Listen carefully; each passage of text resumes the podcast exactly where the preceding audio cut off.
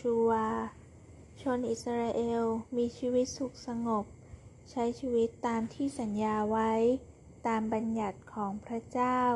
โดยไม่มีผู้นำหรือกษัตริย์ มีเพียงกลุ่มคนปราดเปรื่อง เรียกว่าผู้ตัดสินความ ที่เชื่อมผู้คนเข้าด้วยศรัทธาหนึ่งเดียวกัน อย่างไรก็ตามเวลาหลายปีผ่านไป ผู้คนที่รบเข้าสู่คานาอัน แก่และสิ้นใจ ไม่มีใครคอยบอกเล่าเรื่องราวที่เกิดขึ้น เรื่องทั้งหมดจึงกลายเป็นเพียงตำนาน มีการรบกับเผ่าต่างๆของคานาอัน ซึ่งอิสราเอลยังคงมีชัย แต่บางครั้ง พวกเขาไว้ชีวิตชนพื้นเมือง เพื่อให้เป็นทาส และหลายครั้งที่ชนอิสราเอล เข้าไปใช้ชีวิตร่วมกับชนพื้นเมืองบางเผ่า ผู้ตัดสินความ ย้ำเตือนคำของโยชูวาอยู่บ่อยครั้ง ท้ายที่สุด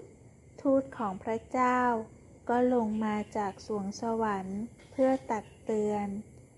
พระเจ้าทรงรู้ว่าพวกเจ้าไม่เชื่อฟัง ไปร่วมกับคนที่ไม่เชื่อในพระองค์ พระองค์จะไม่ต่อสู้เพื่อทุกคนอีก และหากไม่ระวังให้ดี เพื่อนบ้านจะกลายเป็นศัตรูได้ ชนอิสราเอลทั้งหลายต่างเสียใจ พร่ำขอโทษและอ้อนวอน แต่ไม่นานนัก พวกเขาก็กลับไปเป็นดังเดิม พระเจ้าจึงลงโทษ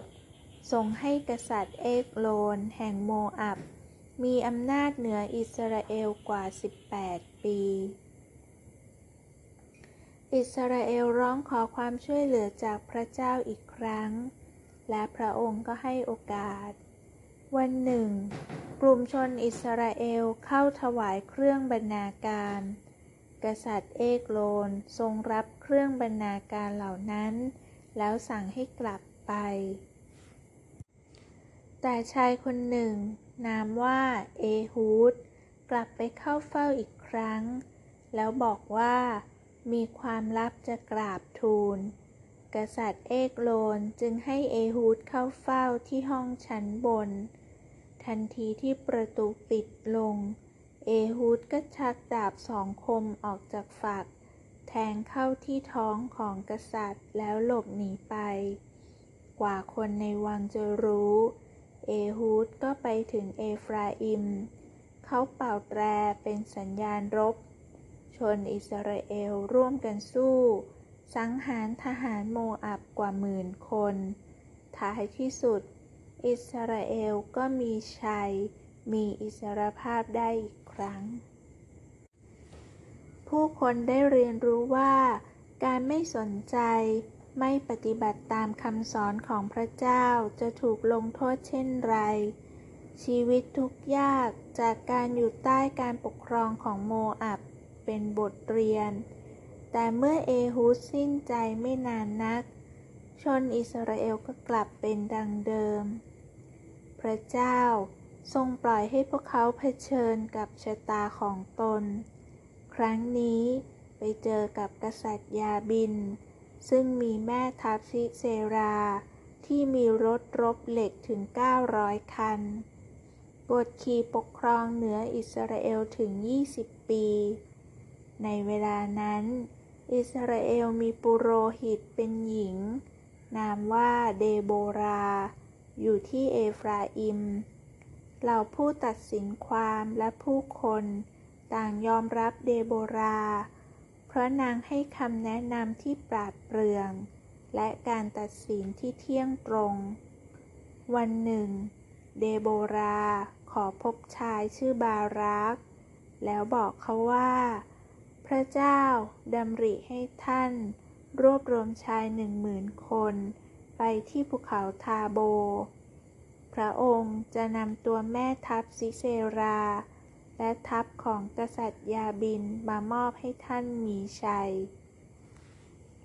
บารักประหลาดใจ แต่เขาก็ยินดีจะไป หากว่าเดโบราไปกับเขาด้วย เราจะไปกับท่าน แต่การมีเราไปด้วย แม้ท่านจะรบจนมีชัยเหนือข้าศึก แต่เกียรติประวัติก็จะกลายเป็นว่า ซิเซราพ่ายให้แก่หญิงผู้หนึ่ง เดโบรากล่าวเตือน แม่ทัพของซิเซรา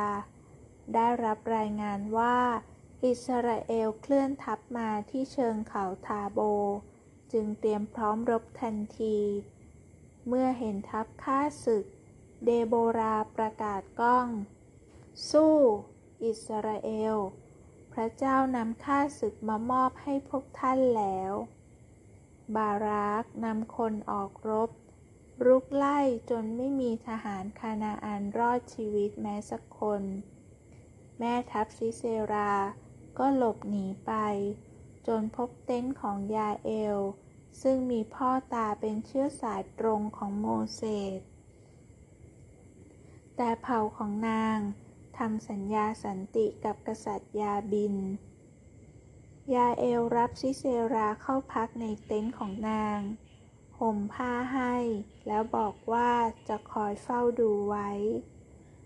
แม่ทัพก็หลับไป ขณะที่ซิเซรากำลังหลับสนิท ยาเอลก็ตอกหมุดปักเต็นท์เข้าที่ขมับของเขา แม้จะล้มแม่ทัพได้ แต่บารักยังคงไม่รามือนำทัพต่อสู้ต่อไป